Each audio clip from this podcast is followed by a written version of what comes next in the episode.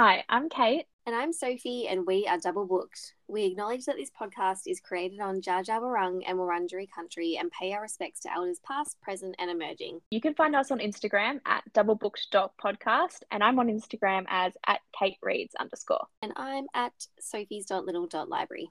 Welcome to Double Booked. When we first did an episode filled with different book recommendations for different topics, it was extremely popular, so we decided to bring it back with a whole lot of new topics and books. Similar to last time, we're covering 12 different prompts and bringing you a book each that we highly recommend. Everything from romance, series to get you hooked, chunky 500 plus page books, and some fun Christmas ones as well. We asked our followers on Instagram for topics and prompts that they would love a recommendation for, and we got some great answers. We definitely couldn't cover them all because we'd be here for hours, so we picked our top 12. But before we get into those, Cait, what is your recommendation for the week? I have a random recommendation this week if you're into true crime documentaries. Ooh, yep. Which I like, sure, not my vibe, but we just watched Worst Roommate Ever on Netflix. We've only, I think it's five episodes for the series. We just watched the first one literally tonight, like half an hour ago. And it was wild. it, was scary. about, it's actually what it was freaky as. It's about this lady. Well, the first episode is about this lady that, like, no, I don't want to spoil it actually. I don't want to spoil it. It's, it's not, it's wild. It's like true crime done really well. Netflix always produce really good documentaries, I find. Mm. And um, yeah, just like produce really well. But crazy. Cannot wait to watch the next four episodes because the first one was wild. I can't wait to hear about it from you because I feel like that's going to be a little bit too scary for me. yeah, it was pretty intense. What is your recommendation? It's a bit nicer than mine. It is much nicer than yours um, and is a bit of shameless self promotion, I must admit. I'm going to we recommend. I'm going to recommend another podcast for you that I am a host of as well. It's called the Shine On Podcast, and it's an early childhood education podcast series. So, a couple of workmates and I have been so lucky to start this amazing podcast where we talk about all things early childhood education. We're speaking to educators, to sector professionals, and um, having some really great conversations along the way. So, um, please go along and check it out because we're really proud of it and it's really fun to make. So, well, that's a double recommendation from me as well because I listened to it last week. I listened to the first two episodes and it is excellent. Not relevant to me, don't have children, not a teacher, and I still loved it. So that's highly endorse that. Thanks for listening. You're so kind. Oh, you're welcome, babe. and so, what are you reading this week then? I'm reading a book called The Vaster Wilds by Lauren Groff. So, mm. this one I think is painted as a bit of a like a fable retelling. It's very um, very literary fictiony, and I'm thoroughly enjoying it. But it's taking me a long time to read, and I still don't think I'm very convinced of what's actually going on. I don't really understand it as yet, but so far it's good. Okay, just sure. Uh, I haven't been well the last week or so, so I uh, mm. I feel like my brain capacity is not at its usual standards. So maybe that's uh, something to do with it. But it is a very like one of those books that sort of takes you along with this main character and she's running from something and it's she's in the wilderness and it's all very mm. it's it's a lot. I'm very intrigued. I just need to mm, i was just about to say i'm intrigued. Yeah it's very intriguing. I just i'm looking forward to working out what the hell's going on so. What about you? What are you reading? Um in classic october november fashion i am in a reading slump. Again which has probably been the last like couple of months. I was talking to a few girlfriends about it on Bookstagram and also in person. And I feel like it's kind of the vibe at the moment. I feel like everyone's kind of stuck in between books or just even I think I'm in this phase where I'm like, I just don't really feel like reading actually, which is very mm. unlike me. I just I don't know, I just, I just don't want to. So in saying that, I'm reading two books. well trying to trying anyway. To. trying to. I'm reading Hopeless by Elsie Silver, the last in the Chestnut Spring series books. Hasn't grabbed me yet. I'm probably oh. like, yeah, four or five chapters in, and I'm like, mm, doesn't have the same pull that the last one, the last four had. And yeah, don't know, don't know. I'll read it because I did finish the series, but I'm yeah, not convinced.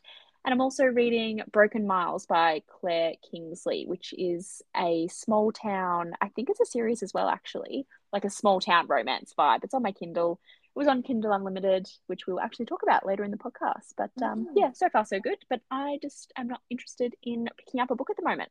I think that that reading slump vibe, like you said, is is really widespread at the moment. I think life is busy, the world is mm. really heavy at the moment. Yeah. I think it's yeah, a lot of people are finding it really hard at the moment. So I think you're really not alone there. Now we best get into it because we have a lot of books to go through today. And I know we said we had one recommendation per topic, but I think I've been a bit cheeky and put multiple in my topics. So let's get into it. So give me a book that will get you into the Christmas spirit. We're in November now. Christmas is coming up very quickly. So give me some Christmas books to read. Christmas is coming up so quickly, and I'm so excited. I am usually yeah. a very much a first of December, the tree goes up kind of person. Mm-hmm. But I'm thinking this year it's going to be mid November if I can even get that far because I'm oh. just too excited. I can't. I cannot physically do it before the first. It has. I can't. I'm not around it yet. I love Christmas. I really do, but I cannot get into November yeah, it's um something doesn't sit well with me with it, but I just I just am too excited this year. I don't know. You're we'll excited. see what happens. We'll see what happens. That's fair enough. I'm also lazy though, so let's just wait and see. Um, but yes, if we're not actually setting up Christmas trees, let's just talk about getting into the Christmas spirit. So my recommendation for this category is A Christmas Carol by Charles Dickens. So cute. I have been on a quest in recent years to read more classic books. I read a lot of classic mm. novels in high school, I think before I probably really understood a lot of them and I'm rereading quite a few. I had never read A Christmas Carol though until a couple of years ago, but I've realized through my quest of reading classic books how much more I enjoy reading stories that I know the bones of already. Mm. So while I'd never read A Christmas Carol, I knew the story well enough through watching adaptations over the years. Um, one of the best being uh, The Muppets Christmas Carol. Hilarious. So I did sort of know the storyline here, um, but hadn't read the book until recently. But I was just I was really surprised by how accessible his writing was. I thought that it would be quite dense and stuffy old classic mm. writing, but it wasn't. It was really easy to get into and really easy to roll through, and the different stages of the story were really helpful. And I just loved it. I love this book so much. I think it just is one of those stories that really gets to the heart of what really matters, you know, family, love, celebration, all of those small, seemingly small things in life, um, mm. you know, which is what Christmas is all about. So I love that. I actually don't think I know the storyline of this. So maybe I'll add it to my Christmas list this year. You should, you should. It's the old, you know, Ebenezer Scrooge and the ghosts of Christmas past, present, and future, and they all come to visit him and like show him all these different things. It's brilliant. Okay, I'm gonna get on that because I yeah I have no idea. it's really it's really good. what have you got for us for getting in the Christmas spirit? I have two, and classic Cait style. They're both small town romance books. Love it. So I, I know, I know. I love to read small town romance books at Christmas, like the whole sweet, wholesome, like Hallmark Netflix movies, but in a book form. And I think because Christmas in Australia is hot and these books are in like the UK or the US and it's snowing and it's, you know, cozy with hot chocolates. And I just love reading that because we don't get that here. So the first book I've got is All's Fair in Love and Chocolate by Amy Andrews. So that's about Vivian who moves to a small town to open a chocolate shop and she enters into this rivalry with this other chocolate shop that's in town and the locals don't like her because she's new and she wants to win this best hot chocolate contest and obviously you know small town vibes and then she bumps into this guy that she had a one night stand with who turns out to be the town sheriff anyway you can see where this is going it's set at christmas it's a hallmark town it is brilliant i love amy andrews writing so easy easy recommendation for me. I'm Love sitting it. here with this huge grin on my face because that's you are. cute as. oh, it's so good. It's so good. It's like like a Netflix movie but fleshed out. Like you know how oh. the Netflix movies are like an hour and they're so quick and so cheesy, but this is like a proper fleshed out version of that. It's so good. Yeah, you've sold me on that one. Well done. Yep, add it to your list. and my second one is quite similar, but it's called A Texas Christmas Wish by Alissa Callen and it's um, the main character is Aggie, who's a full Christmas lover. She owns a knitting store that specializes in ugly, ugly Christmas sweaters, and she has it in this you know tiny little town, Hallmark movie town, and in comes this big city corporate lawyer who he gets sent to the town for some reason, and he's a bit of a Grinch, and you know they meet, and you know where this is going, but Christmas vibes, small town, I just love reading that around Christmas time. My partner buys me one every year. on the 1st of December, I get a little romance Christmas book. It's our little tradition. And uh, yeah, amazing. Love them. That's the best tradition ever. I love that. It's so good. I buy him a little ornament, like a little snow globe, and he buys me a romance Christmas book. It's very cute. Aw, you two are cute as. very cute. Now, talking about Christmas, what are you going to buy for someone this year? So, what is a book? Do you have like a standard book that you give people, or what's what's your thoughts this year? What are you going to give someone? I think that any Ordinary Day by Leigh Sales is a real crowd Mm. pleaser. So when people ask me, what's a book I should give to someone for Christmas? This is one that I often will say. Excellent choice. I just think it appeals to a lot of people. Uh, Mhm. give- giving suggestions of, on what to buy for Christmas time can be really hard depending on who you're buying for. But Yeah. um, I think this one's yeah, a real crowd pleaser. So any ordinary day is a book about it shares many different stories of of people that have lived through the worst day of their lives. Um, so the whole premise is, you know, any ordinary day can be the day where everything Mm. goes wrong and becomes the worst day of your life. It's just this. what a really what a good- uplifting Christmas read. I know. No. but- no, but I'm me- just let me keep going. No, I love this book, so this is an excellent recommendation. it sounds so awful when I when you start with it like that, but it what it, No, what it but really it's is, amazing. it's this remarkable book about resilience and how you move Mm. through that and and Leigh Sales, she's just incredible. I've been a fan of hers for a really long time. I just she's just so well spoken or in this case well written, Mm. so measured. She's just I think she's a wonderful journalist and the, her journalistic integrity I think really showed through in this book. It just, you know, it, it explored personal tragedy, collective trauma. We went through things like the Lindt Cafe siege, through Yeah, um, the. Port Arthur massacre, through um, you know Stuart Diver losing two wives. Um, then we went through these sort Mm. of um, more quiet stories, I suppose. Those stories of personal tragedy alongside the stories of collective trauma and how people manage within themselves and their families, but also within a community. Like when there's things that happen um, that impact the community, it was just fascinating to read. And this book, it also has a lot of statistics and probability and everything about, you know, really bad things happening to people. And Mm. as a huge catastrophizer who always jumps straight to the worst possible scenario, it was really interesting to read all of that, like the statistics and probability alongside these stories. That's what really sort of brought it all together, which is hilarious because statistics and probability is not my cup of tea. Not your vibe. Yeah. Yeah. um, but this book, it just it was incredible. I've read it once. I've listened to the audiobook um, one and a half times. I think it just Yeah. it is it's a really great book, and I think it would yeah really appeal to a lot of people for Christmas. Thank you for reminding me of that book. That I'm going to give. I know exactly who is getting that for Christmas. I can't say because in case they listen, but it is an incredible book. That's an excellent recommendation. what have you got for us? I think I've got three. Because it kind of, I know. I'm sorry. This episode's to go forever. I um, I it, well, it depends who you're buying for, right? I've got these are like my three go tos depending on you know who's getting it. So I've got Honeybee by Craig Silvey. I've got The Nightingale by Kristen Hannah, or anything by Abby Jimenez. I think that's how you say her last name. So yeah, depending on who you're buying for, they're my three go tos. Honey Bee by Craig Silvey. Have you read this book? I have yeah a few Yeah. years ago. excellent book. This book is absolutely incredible. It's about 14 year old Sam who, at the start of the book, goes to end his life on an overpass and he meets an old man, Vic. This unlikely friendship blooms. Um, so, this book goes through kind of the world of petty theft, extortion plots, botched bank robberies, a daring dog rescue, Mhm. and a spectacular drag show. It's about this complicated family history, sexuality, gender. It is so heartbreaking, but it's so heartwarming. And I read it when it came out in 2020, and I honestly still gift it for the right person nearly every year. It is such an incredible book. I still think about it often. Every time I see it on my shelf, I'm like, oh gosh, I love that book. So someone's probably going to get that this year. that is a great book. That is Yeah. a really good recommendation. Great book. My other recommendation, I think I've spoken about this book so many times, but The Nightingale by Kristen Hannah. Easy classic for me to gift. I think my nana got it from me last year actually. she loved it, so great recommendation.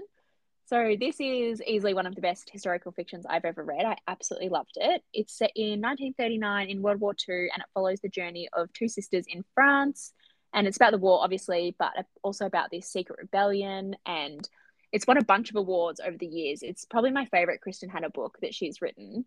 Um, I think, yeah, my nana's gotten it, my mum's got it, my sister in law's gotten it. So who knows who's going to get it this year, but it's an easy one for me to recommend. Whoever gets it this year, they're in for a treat. It is such yeah, a good book. It's such a good book. I absolutely love it.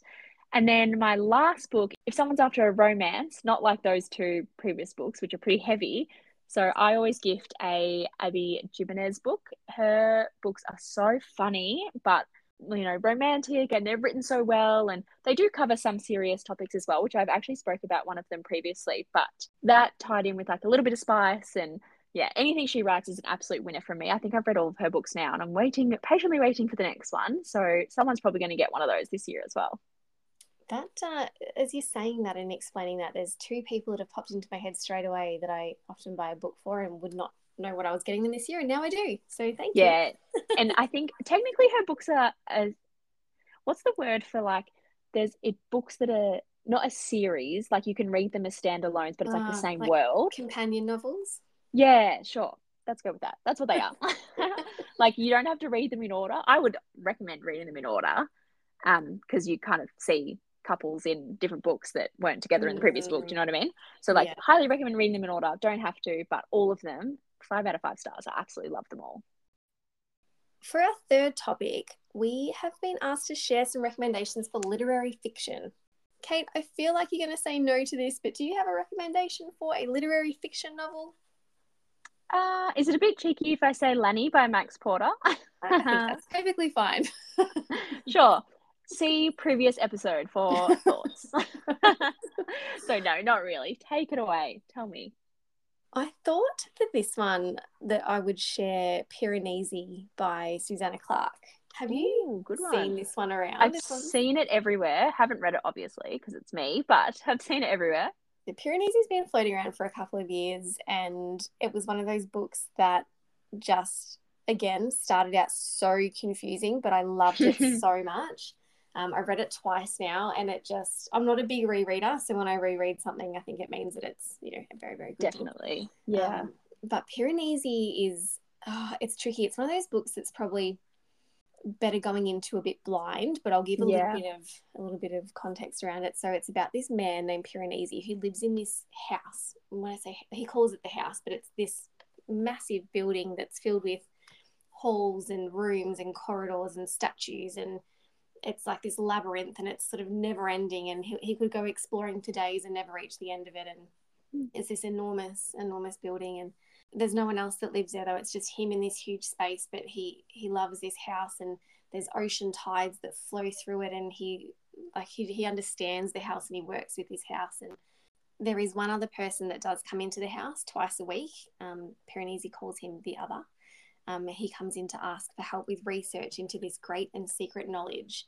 And we, I can't say any really more about him about that, but just when when I started reading this book, when I opened the first pages of Piranesi, even just like the sentence structure, the way that things were written, I was like, what what on earth is this? But when I gave over to it and let it keep going, the writing was just so mesmerizing and atmospheric and just completely wonderful. And Piranesi I just fell in love with him as a character. He's just the most endearing character, and oh, it's just such a good book. I don't know how to explain it without giving things away, but I just I rave and rave about it. It's wonderful. How interesting. I've definitely seen the cover everywhere because it's a really cool cover, isn't it? Yeah, yeah. And when it came out too in um when it came out in Australia, it came out in hardcover, which is not very common mm. for books to come out in hardcover. So Yeah, true. Um, but yeah, it has this amazing like black and like bronzy foil cover with this Yeah, that's right. mythical looking creature on the front and yeah, it is a beautiful cover. Mm, and a beautiful book. Mm, great rec.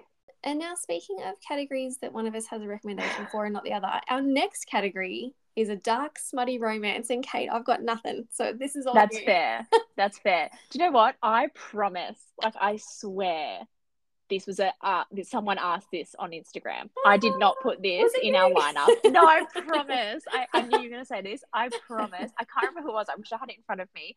I swear someone said, Can we please have a dark, smutty romance? And I was like, Absolutely, you can. I believe you. Take it away. so, I actually think I've recommended this one on the podcast before, but I and, and in fairness, I actually haven't read that many dark romances. Smutty books, yes. Dark romances, not really. So I want to recommend Breathe for Me by Brittany Ann. So Breathe for Me is a dark cowboy romance. It's probably the smuttiest book I've ever read, like personally. like probably too much for me, but it was still good. It's the first in the series, the Hello Ranch series, and the second book's called Sing for Me. Equally good. It's about the other brother.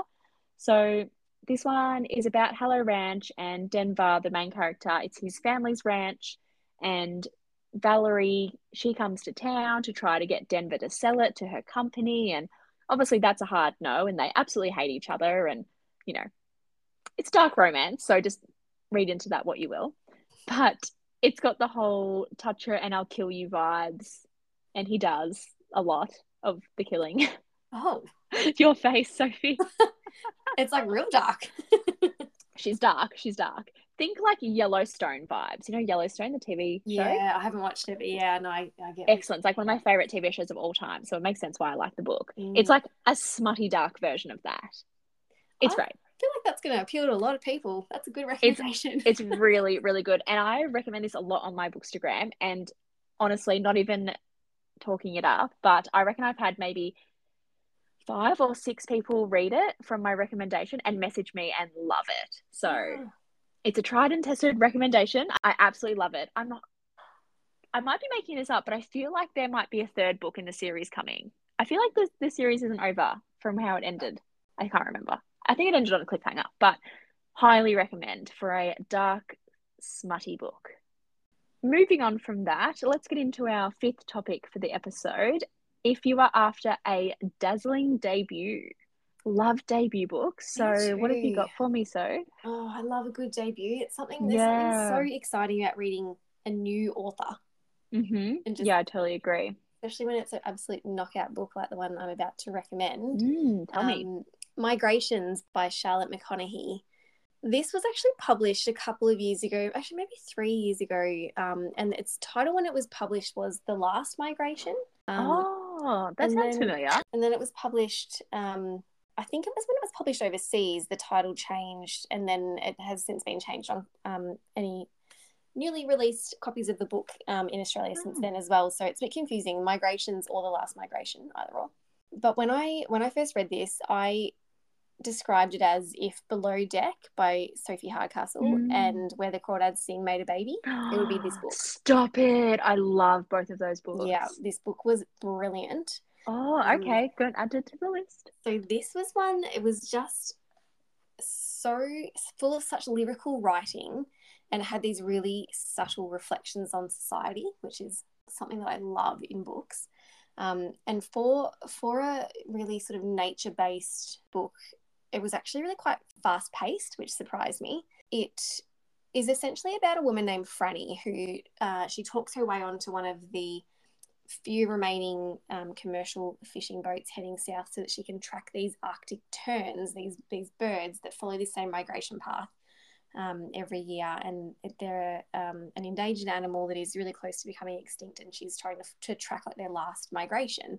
But when she's on this boat, all of these dark secrets about her life come out, and there's things like an impulsive and passionate marriage, a shocking crime, there's love and violence, and all of these things that she's running from in tracking these birds. And it just is this incredibly, it has, I think I described it as having this slow urgency to it. It was like a slow book that was so fast. I don't know, that sounds so mm, contradictory. No, I know what you mean.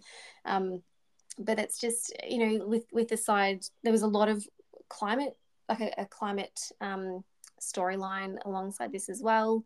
And that it was almost like this cautionary tale nestled amongst this big personal story of of trauma and regret. And it was such a vivid book. But one of the things that i loved about this and where i compared it to where the crawdads sing is the connection to nature and the characters mm. connection to nature and how much that forms their identity and and how viscerally they need to be in nature. And um, it was just the oh the nature writing was just exquisite. Like this book is incredible. It's one that i think i've i've suggested it for my book club for about 15 different genres over the last three years so i'm desperate to reread it. But it just uh it's a wonderful wonderful book. And i was blown away when I discovered that it was Charlotte McConaghy, Mm. McConaghy's first novel.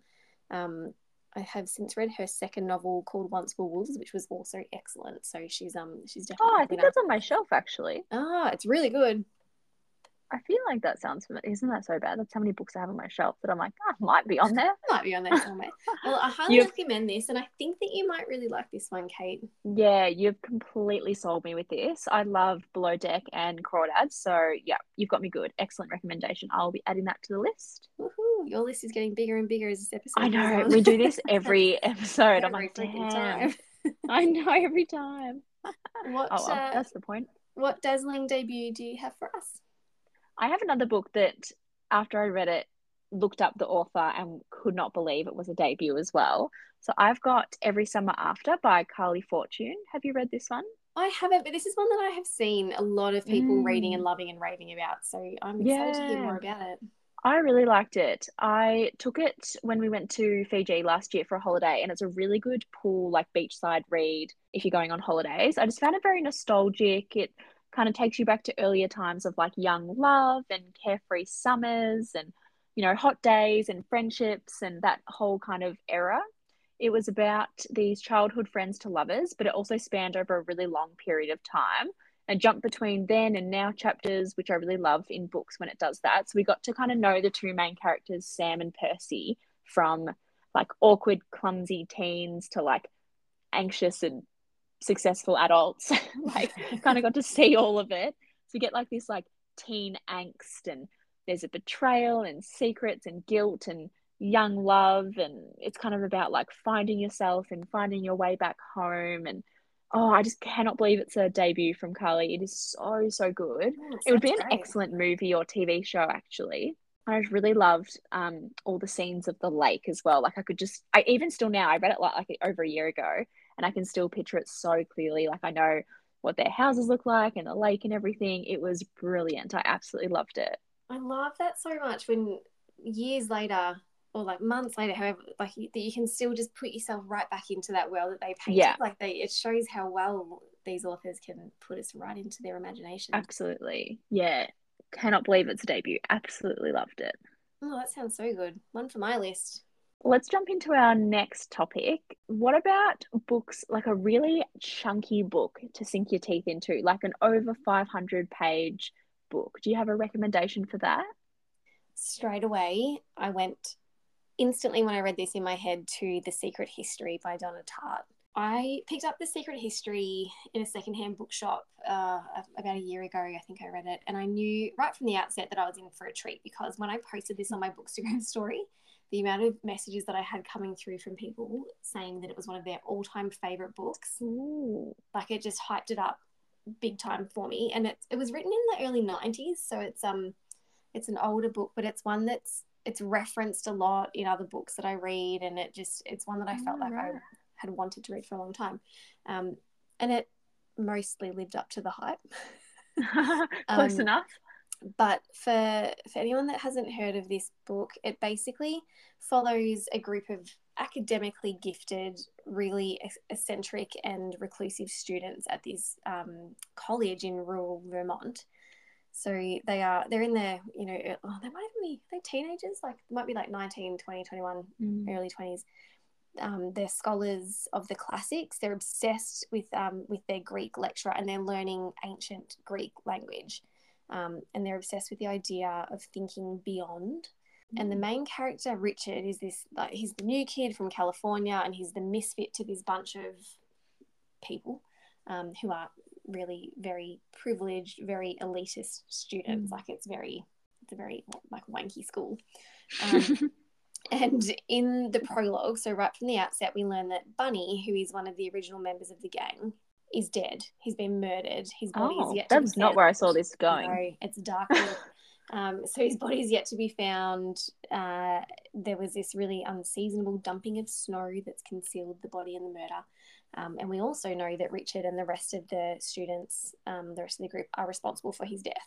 So Holy moly. so through the next i think it's over 600 pages so for the rest of the book we um, find out how and why and what happens next so i remember being just so sucked into this book right from the start it was Mm. like reading in the mornings, reading late at night. Like I just really wanted to know what was happening. And this is that dark academia genre, which is quite new mm. for me, but one that I've discovered that I really love. I love this dark happenings at mysterious old stuffy colleges and I just yeah I really want to read more dark academia books because this one was so good but um, I did find there was a little bit of the book I think it was separated into sort of two two or three books but around book two the compelling side of it dropped off a little bit for me but then how descriptive it was and the mystery of it all and just oh it really it kept me turning the pages right until the end I really loved it. But I do have to say though, because this is a book that was written in the early 90s, there are quite a few moments in this book that really left mm. a bit of a sour taste in my mouth. So there's a lot of didn't age well. Yeah, like there's a, there's quite a few moments of homophobia, xenophobia, mm. um, and just some other moments that just yeah really didn't really didn't age well. That's a and, shame. Yeah, this is a book that I think I think I described it in my um in my review as being a book that is plain old literary wankery, which is not to everyone's taste, but it certainly is to mine. And I loved this book a lot. So I think that, um, if you're looking for a really chunky, meaty book that's going to keep you turning pages, The Secret History is it. That was not where I saw that plot going at all. like, not even slightly. I have a bit of a cheeky recommendation. It's not, you know, it's not groundbreaking, but when I went to look at my shelf to see a book that was kind of over 500 pages, I could not find much. It turns out that I don't really read big chunky books. And yeah, I feel like because all the big chunky books that I do read or have seen are usually fantasy books because of, you know, the world building and like there's so much to say in them. So I feel like they're normally quite longer books. So, in saying that, my two recommendations don't need much introduction at all. I have got the A Court of Thorns and Roses series by Sarah J. Maas and the Crescent City series by her as well. They are so good. They need no introduction, don't they? Yeah, no introduction at all. And I can say they are so good. last, the second, like the second Crescent City book, the last one, left on the world's biggest cliffhanger I reckon mm-hmm. I've ever read in a book ever. Mm-hmm. Mm-hmm. So, like, I need this book this second it hits the shelf. That and Iron Flame coming out next week oh, as well. I'm straight back into the fantasy genre, which is I better get out of this slump.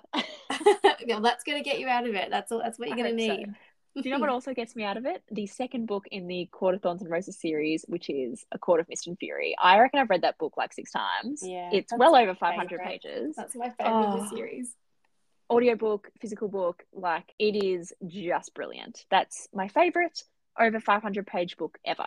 Solid recommendations. Love it. Our next topic is another one that I have got nothing for, but I know that you will, Cait, and I actually can't wait to hear you explain this. We had a request come through for um, some recommendations for a Kindle Unlimited gem. Mm, what is Kindle my Unlimited? favorite? Please explain. Let me tell you. So, Kindle Unlimited is a subscription based service. So, I think it's about $14 a month. It's obviously through Amazon, it's Kindle. Um, it's about $14 a month and it gives you access to this whole wide range of books that you can download on your Kindle. There's oh, millions, like so many. You can keep them forever, but it actually only allows you to download 10 at a time. So you kind of like return as you go. Or like there's some that I've kept there because I love them and I might reread them one day. And, and they actually sometimes they do disappear off Kindle Unlimited. Like authors only have it up there for a certain amount of time. So for example, all Colleen Hoover's books used to be on there um, the Mile High series used to be on there, but then I think when once they get more popular, they probably take them off. Right. I'm not really sure how it works with like authors getting paid and that kind of realm of it, but that's basically how it works for the consumer. It's about $14 a month. It's great for romance books, I feel like, fantasy books. Um, and the, yeah, there's some hidden gems on there that you're like, oh, I didn't realize that this would be on this platform. Um, I feel like it's good. I use it mainly for like a small town romance series. They always have like the whole series on there. Really, really good. So that's kind of how it works. But I have two recommendations for this category. Mine are the Honey Mountain series by Laura Pavlov and In a Jam by Kate Canterbury. The Honey Mountain series is five books that each book follows a different sister. And so it's got a friends to lovers, a second chance hockey romance, an age gap romance, a best friend's brother, and an Enemies to Lovers. I oh, it's so good. I read all five books back to back. I absolutely loved them. She I've actually read a few of hers now. She's a brilliant writer. She does small town romance very, very well. So highly recommend her. I'm pretty sure all her books are on Kindle Unlimited as well.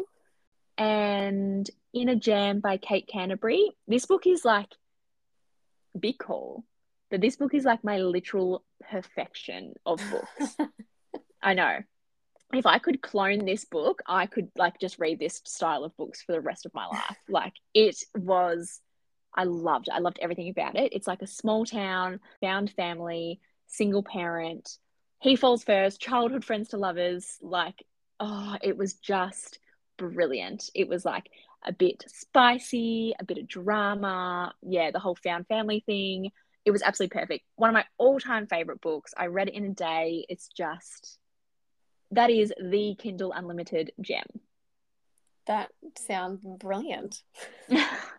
Does that make sense about how Kindle Unlimited works? Yeah. So, didn't you say that? I think you told me that your book club book or something next next yeah, month is a yeah. Kindle We Unlimited picked book? um we picked a book for Christmas and we it was somebody just picked it randomly and then someone um in my book club commented and said, "Oh, this is the Kindle Unlimited book." I was like, "Cool! I don't know what So that means." basically, it basically feels free. Great, yeah, that's good. That's what we like. 14 dollars a month, but read unlimited books. So like, break that down. It's free. Girl math. Yeah, girl math. It's the girl math thing. I love it. Yeah, it's book math. Well, this book that we're reading for book club, I think it's called The Winter Cottage or A Winter's Cottage or something. I forget who it's by, but it looks cute as hell. So I love it it is- already. If it's good, I'll let you know, and it will be on Kindle Unlimited. I love it. I love it. But the um, yeah, the Mile High series used to be on there. Have you heard of that? Like Mile High, The Right Move, Caught Up, yeah, I've heard and then of it got super but- popular. yeah. But you can always find hidden gems, especially before they go. Um, you can even get like cookbooks on there. Oh, Like, that's cool. Yeah. Do you know what else is on there? Distance by Luna Mason. Oh. mm. so you're like, why don't you go get that one? So Yeah, well, when you were talking about not having many books over 500 pages, I was going to say, well, yeah, here's a recommendation for you. So let's jump into our next topic. This is a bit selfish on my part, sneaking this into the lineup. I have a few little kitties to buy for for Christmas this year, so I would love some recommendations of books to buy them.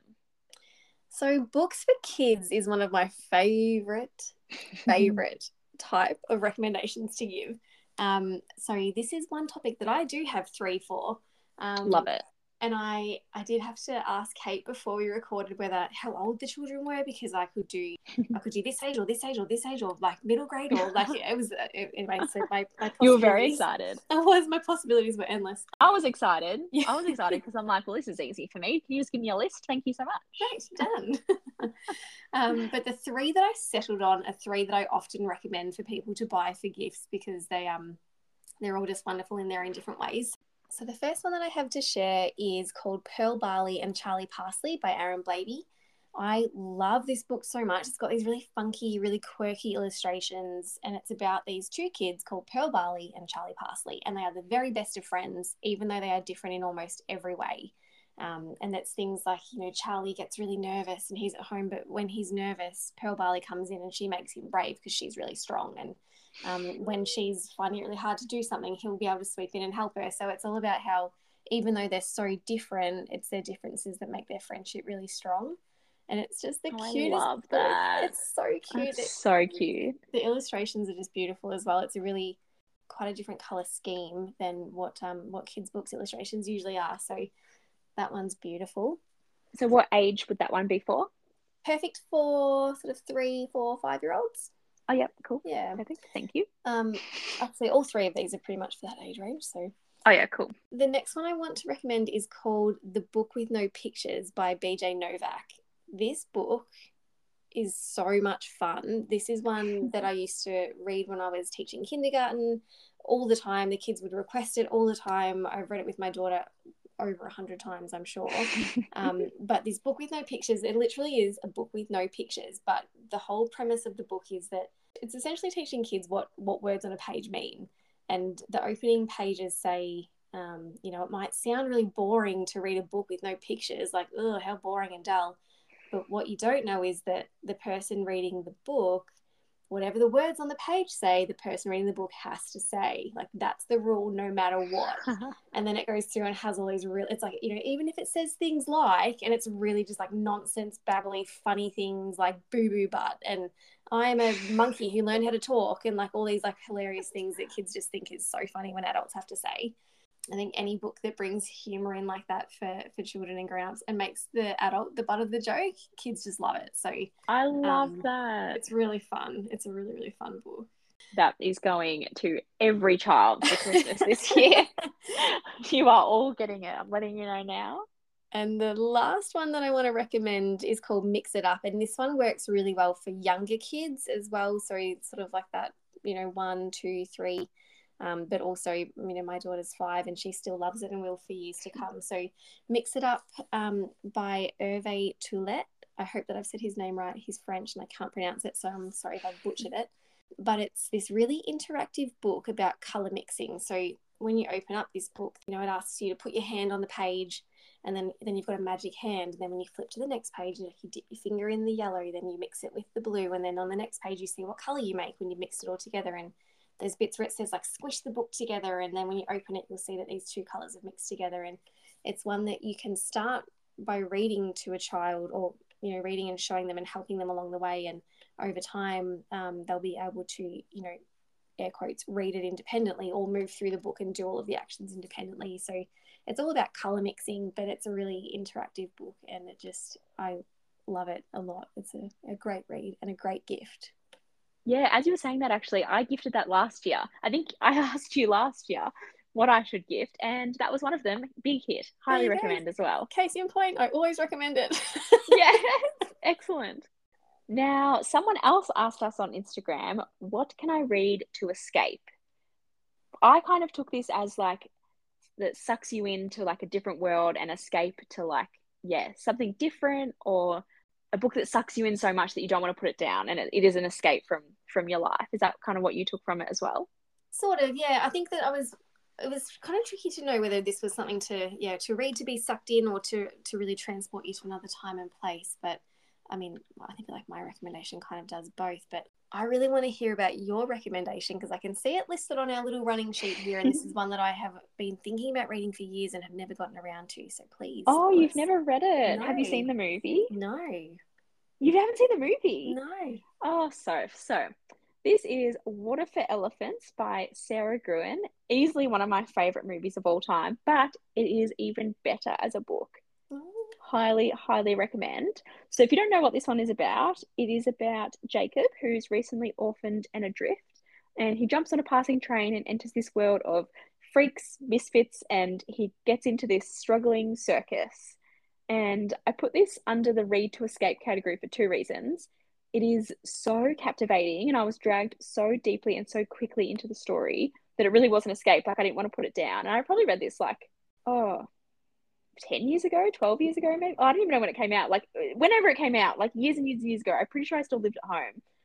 And so I still think about it all the time. But the second reason is because it's just a whole different world. Like, it's a whole different era it's you know in this world of the circus and it is just insane. So jacob meets marlena. She is the star of the equestrian act and she's married to august. He's like the twisted animal trainer of the circus. So we get this love story with this secret affair but the best part of the book is jacob gets to work with rosie the elephant. Oh she's the best. So she is deemed untrainable she doesn't listen, she won't do what she's told, but Jacob has this connection with her and kind of works out how to train her. And it's so wonderful. So, uh, for some reason, I don't know why, but I love consuming content about the circus, especially in this like 1930s era. It's kind of like The Greatest Showman. Yeah, Water for Elephants. Oh, yeah, I love, yeah, love that whole kind of world.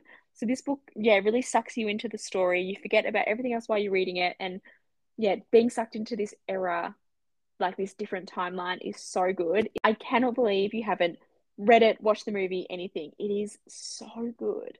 I know. I, don't, I really don't know. I, I remember seeing the trailer everywhere when the movie came out and thinking, "Geez, that movie looks like it's made for me. Like I would love that." Literally. And then I've had the. I'm sure I've got the book in the in my bookshelves, and I just I don't know Oh my why. gosh. You have to read it. It actually, I just Googled it, came out in 2006. Wow, there you go. Yeah. I didn't realize that. I put yeah, I probably read it about 10 or 12 years ago. The movie came out in 2011 and it's Robert Pattinson and Reese Witherspoon. Oh, I love Reese Witherspoon. Same. And she's brilliant in it. It mm. is oh, it's just the best. I still have my trashed copy from when I read it like 10 years ago. I've read it so many times that it's the copy is like falling apart.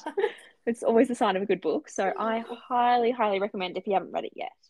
Yeah, all right, that's the nudge that I needed. I'm putting that on my list for maybe for next year. Please do. Please do.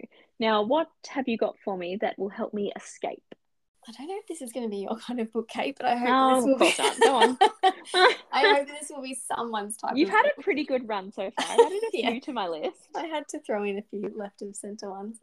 um, but this one that I'm recommending for something to read to escape is Cloud Cuckoo Land by Anthony Doerr. So you might recognise his name. His Mm. wonderful writing first came to my attention in All the Light We Cannot See, which I read Oh, years ago and loved. Reread again this year, still loved. His writing's just incredible. So, Cloud Cuckoo Land came out this year, so it's his brand new book, and it's quite different to All the Light We Cannot See because this book follows five characters whose stories span six centuries, oh wow. but they are bound together by their love of a single book that has gone through all of this time. So there's storylines that are, you know, hundreds and hundreds of years ago. There's storylines that are hundreds of years in the future. There's storyline. There's a storyline in you know World War II. There's all of these different moments in time, and the way his writing is just it's just so beautifully done. It's so evocative of time and place, and this book is just I can't even begin to explain the storyline and how deep it goes, but it is just it is a book that will be a joy for anyone who loves the enduring power of stories and books and how they can impact so many people over over centuries and over time and and how they can connect people through time um, and there's just this wonderful cast of characters that you will just fall in love with and if you're anything like me you will fall deeply deeply in love with Zeno Ninis who's one of the main characters um, in this book he appears in two of the timelines two of the different timelines he just is such a beautiful character that is one that I'm just going to tuck away in my heart to keep forever because he's so beautiful. Oh, I love Um, that. You know what? You've kind of sold me. It's it's a bit of a wacky book in that you know you go from reading about what feels like I don't even know how to explain that time period like a really long time ago to you know on a spaceship floating through space in in the future and like but it's just so fascinating how he can connect them all and I think you just have to trust in his wonderful writing to get you across Yeah. Yeah. Okay, I'm intrigued. That's Mm. all right. Give it a go. There you go. I will. Yeah, you're not doing too bad. this next category is much more your speed, though, Cait. Australian rom com. What have you got for an Oh. Australian rom com recommendation? Loved when this one popped up on Instagram. I was like, okay, where do I start? Mm. So I've got two because one doesn't come out till next year. So my two are Love Justin by Natalie Murray and Duck à l'Orange for Breakfast by Karina May. I, yeah, like you said, I absolutely love this genre. So Love, Just In comes out on the 3rd of Jan. And I recently reviewed it on my Instagram because it was an arc that I got. And I think you can tell with my Bookstagram if I love a book, I the review goes up like the same week. Mhm. Like it's and that doesn't happen often, but this one got me good. So while I would say it's a rom com, like it's funny and there's romance and you know kind of is lighthearted. In saying that, there's also some like really hard hitting topics in it. So it covers death and grief, health anxiety, and cancer. Like it has the most beautiful cover and it looks like a really lighthearted, fun book. It does cover these pretty heavy topics. So it's about Josie and Zach, who have been friends for about 15 years, but had a little two year break in there due to some stuff Zach was going through. And he moved away. So when they reconnected, Zoe moves to Newcastle where he is living. And yeah, we see this reconnection. It's so sweet. And it's just so it's so wonderful. It's set out in then and now chapters, so we get to see awkward Zach and Josie growing up and how they became friends when they were little, and kind of goes through all the way to now. And oh, I just I loved it. This is my first book I've ever read by Natalie Murray. I actually don't know if it's a debut by her. I'm not 100% sure, but highly recommend grabbing this one when I love then and now chapters so much. Me I love that in the book. Especially I, um, with a friends to lovers romance as well. Yeah. Yeah, no, that's another one that you're getting me to put on my list. So Yeah, you would like it actually. I recommend that for you. Hmm, thanks. Now, my second one is yes, Duck à l'orange for breakfast. Everyone knows how much I love Karina's book Duck.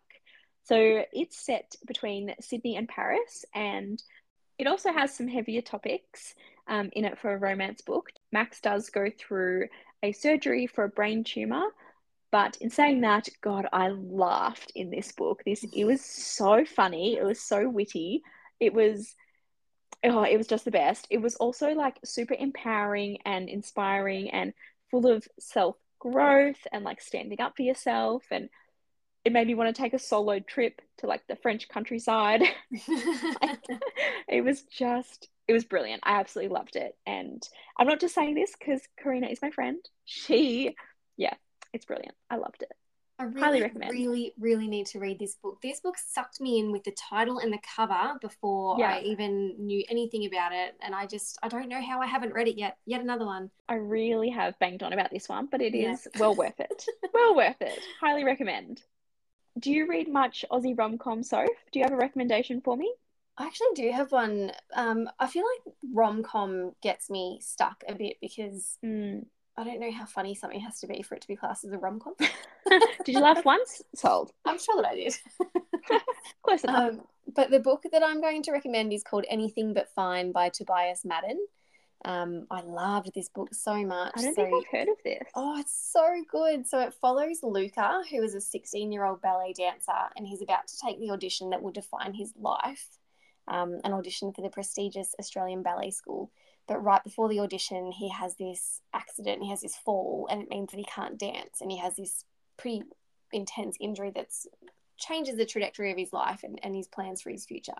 And as he's recovering from that fall and coming to terms with his identity without ballet and what that's going to mean for him, he meets Jordan, who is this enigmatic school captain and this rowing champ. Um, they meet in an occupational therapy waiting room, so it's a bit of a meet cute. There is this undeniable spark between them, but Luca is sure that Jordan is straight and that it must just be a crush. But then as they grow closer, both boys aren't so sure that that's all it is. Oh, I um, love this already. It was so good, Cait. Like it just and it's it's a young adult novel and I love that like teenage angsty young adult novel thing. And in this book particularly I loved the build up of the the will they, won't they, will they, won't they.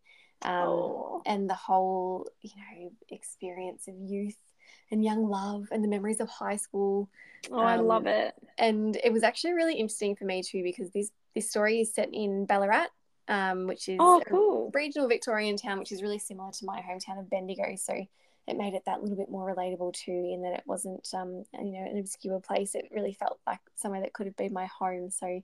But I just I loved this book so much. Um, and Tobias Madden has another book that came out after this called Take a Bow, Noah Mitchell, which I loved as well. He's got another one coming out, I think, next year. Um, and yeah, if you're looking for for queer YA romances, he's definitely one to put on your list because yeah, anything but fine was wonderful. I love that one so much. So cute. That sounds awesome. Now, this next topic, our second last topic, is a genre we are both very passionate about and very interested in. We love reading books with disability representation. I think it's, oh, no, it is so important. Do you have a recommendation for this? I know you do, but what's your recommendation for this one? I've got a really great recommendation for this one. I can't wait to share this one with everyone. It's called We've Got This by Eliza Hull. We've Got This is an anthology of 25 stories from disabled parents in Australia about the added complexities of parenting with a disability. So these complexities could be physical barriers or other people's perceptions of their ability to parent, and interestingly, the barriers to even being able to have a baby with a disability. It was such a huge range of voices in this anthology. Eliza Hull pulled together a really intersectional collection of stories here. They were really strong, really impactful. A lot of the people that had contributed to this were, were names that I have seen in the media in different ways, but some of them were people that I had never heard of before. And it was just, it was such an interesting collection of voices. And I, as well as just learning more about what it's like to parent as a disabled person, I just, I learned so much about the social model of disability and how terribly prejudiced our healthcare system is against mm, disability. Absolutely. Um, and how ableist the fertility um, and conception mm-hmm. medical system can be and it just these stories for me just really reinforce the idea that no one is born with prejudice and it is learnt and as a society as parents as teachers and as just you know decent human beings we need to do better right from early childhood yeah. to teach our kids that all people are deserving of respect and dignity and equity and we need to do better as a society as calling out those the barriers within our um, medical systems as well and yeah this just this opened my eyes in so many ways um, and it is just a really really really powerful collection of stories i actually listened to this on audiobook i borrowed it through borrowbox and it was a mm. brilliant mm. listen really really wonderful that is an excellent recommendation i'll be adding that to my list that sounds absolutely wonderful yeah yes i really think that you would get a lot out of this so mm. what have you got for us i'm excited to hear what you have to share i have a book that I think might be my top book for 2023. Oh. So, huge recommendation coming from me. This is Out on a Limb by Hannah Bonam-Young. I pretty much read this in one sitting. It was absolutely amazing, but it's going to be a bit hard for me to talk about because I don't want to give too much away about the plot because I think it's better if you go into it like, you know, go into a bit blind, I did read the author's note at the front, and the content warnings are there, but it is such a beautiful way to start the book. This author's note is easily one of the best I've ever read. It is brilliant and it makes it so much more powerful and meaningful. But like I said, I don't want to spoil it because it's it's hard because the way the characters meet is just so good and it's not it's just not what I expected and it's just brilliant. So I know this is like the worst recommendation because I'm like just trust me. It's a trust me kind just of recommendation. Yeah. it's a trust me kind of rec- and like have I failed you yet? No. no. So I will say that it is about characters with physical disabilities and it kind of goes through those challenges and like the mental battle that comes with that. But yeah, this is a really poor recommendation from me because I I just I really want you to go in not knowing much about it, but just know that it is out of all the 12 to 14 books I'm recommending today, if you're going to read one of them, read this one. Oh, wow. That's a big recommendation. Like, huge. Best, easily best book for 2023. Best book I'm re- recommending today out of all the books I've read. This is not just like this year's books. It is brilliant. It's a romance. It's quite chunky for a romance. You know, I posted a review about it. That kind of goes more into it, but go in blind, go in just expecting yeah, a brilliant, brilliant story. You've sold me. I know. I just I feel bad that I'm like not telling you what it is about, but no. Well, it's intriguing. Like you just you're oh. building the oh. suspense, and now I need to know. I, know, I hope I don't hype it up too much, but honestly, it deserves it. It is. It's brilliant. I actually might reread it. It is just incredible. I loved it. Book of the year. That's that's pretty amazing. Book. Yeah, hundred percent. Mm. Hundred percent.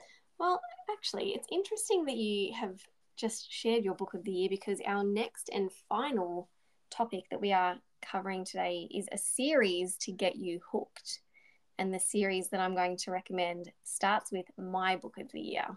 Oh, okay. Mm, which, if you have been following me on Instagram, you will not be shocked to learn is Beartown by Fredrik Backman. I have been raving about the Beartown series all year um, probably to the point of people wanting me just to shut the hell up. But I have absolutely loved it. So, and it's another one that I I really want to talk about the series as a whole, but it's tricky to talk about the series without spoiling things. Mm.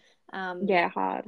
There was so much to Beartown that mattered, was the way that I described it in mm. my review. That the way that he writes is just incredible. He just offers such a fabulous observation of society and the way that we deal with issues. And there's so many things of sexism and privilege and sexual assault and hero worship and many others. It just I don't even know how to put into words how much I loved this book. And you know, for someone who does not really get into sports, Cait, this is a sport. yeah, I was like gonna say, I'm like, this is not like you at all. No, but it's it's obviously a sport book that's about so much more than sport. It's about Mm. small towns, and I don't even know how to explain it. I know when a book's that good and when it's your favorite book, you're like, just trust me. Yeah. I don't need to explain it. Just go and read it. Yeah, like how do I put into words this book and what it meant to me? I don't even know, but Yeah. um, but I was completely hooked on this series. I read the first two right before the third one came out, which was excellent timing because I think if I had to wait for that third book, I probably would have plucked my eyes from my head. I was just so like needed to read it, and I couldn't have waited. Ah, read it. It's so good. What's book two and three called? Book two is called Us Against You, and book three is called The Oh. Winners. That's right. Yeah, I have seen them around. Mm. I forget that it's part of a series actually. You, yeah, like you said, have spoken about this book so much, and I still haven't put it on my list. Like, I know I should trust you and do it, but the hype, like, everyone loves it, and that just makes me nervous. Yeah, that's always the downside to raving about a book, isn't it? You put so much pressure on it. And I think, especially when it's one that there's lots of people waving the flag of how good it is, it just builds and Mm. builds and builds. So maybe, But obviously worth it if everyone loves it. yeah, well, that's it. Wait for the hype to die down, maybe. But, um, but oh, it's so good, and it's sport, Cait. You will you will love the I sport side of know, it. I You love that part for sure. I know. Okay, all right. It's on my shelf, so I will get to it at some point. At some point, maybe. At some point. what uh, what series have you got to recommend to get us hooked? This series is a series that I know you also absolutely love. so we can have a joint recommendation. This is the Wild series by K.A. Tucker. So the first one's called The Simple Wild. Read the first one and you'll be hooked to read all of them, I think. So this series is four books in total. It's set in Alaska and follows a girl named Carla and a grumpy pilot named Jonah. Does this just bring it all back for you? Are you loving this? Yes, but it's really interesting to me that you've said Carla because in my head I always said Calla. Oh, That's probably. so funny. Isn't it funny how like you read and just have different ways? Of As soon as someone says it out loud, you're like, oh, oh I wrong? yeah. I was probably wrong. There's no R in it, so I was probably wrong. Anyway, carry on. But yes, my Anyway. god, I love them so much. Jonah. Oh, it's so good. I know. So she comes back to this small town in Alaska to reconnect with her estranged dad. And she's this like classic big city girl, all the bags, all the makeup, all the shoes. And she lands in this rural town, this like hard to get to, down to earth town. And she obviously stands out like a sore thumb. But I just, oh, I loved it. I loved it so much. I loved reading about Alaska. This town, like, it just that what you said before was so perfect like one of those characters that burrows into your heart and stays there forever. That's how i feel about this town. Yeah, yeah, I agree. it yeah definitely put alaska like top of my list for travel plans. I have to go but i just loved reading about the characters. I loved reading about them falling in love. I loved reading about their growth and as you know as individuals and what they went through and the family challenges and I read it so long ago, but it has stayed with me forever. I it's just such a special series. It yeah, I loved it. Also, the covers are beautiful. Just the covers side note. are beautiful. They are yeah, they're stunning. beautiful covers. I completely loved these books as well, and just got so thrown into the whole Alaskan thing. I don't Oh. even know where I why I read this or where I picked it up from. It's probably I probably saw it on your Instagram. To be fair, Yeah, Um, maybe. but I remember like finishing the first one and just buying the next one immediately on my Kindle. Like, I started it on my Kindle, got halfway through the first book, and I was like, nah, this has to be on my shelf. And I bought the whole series in one go.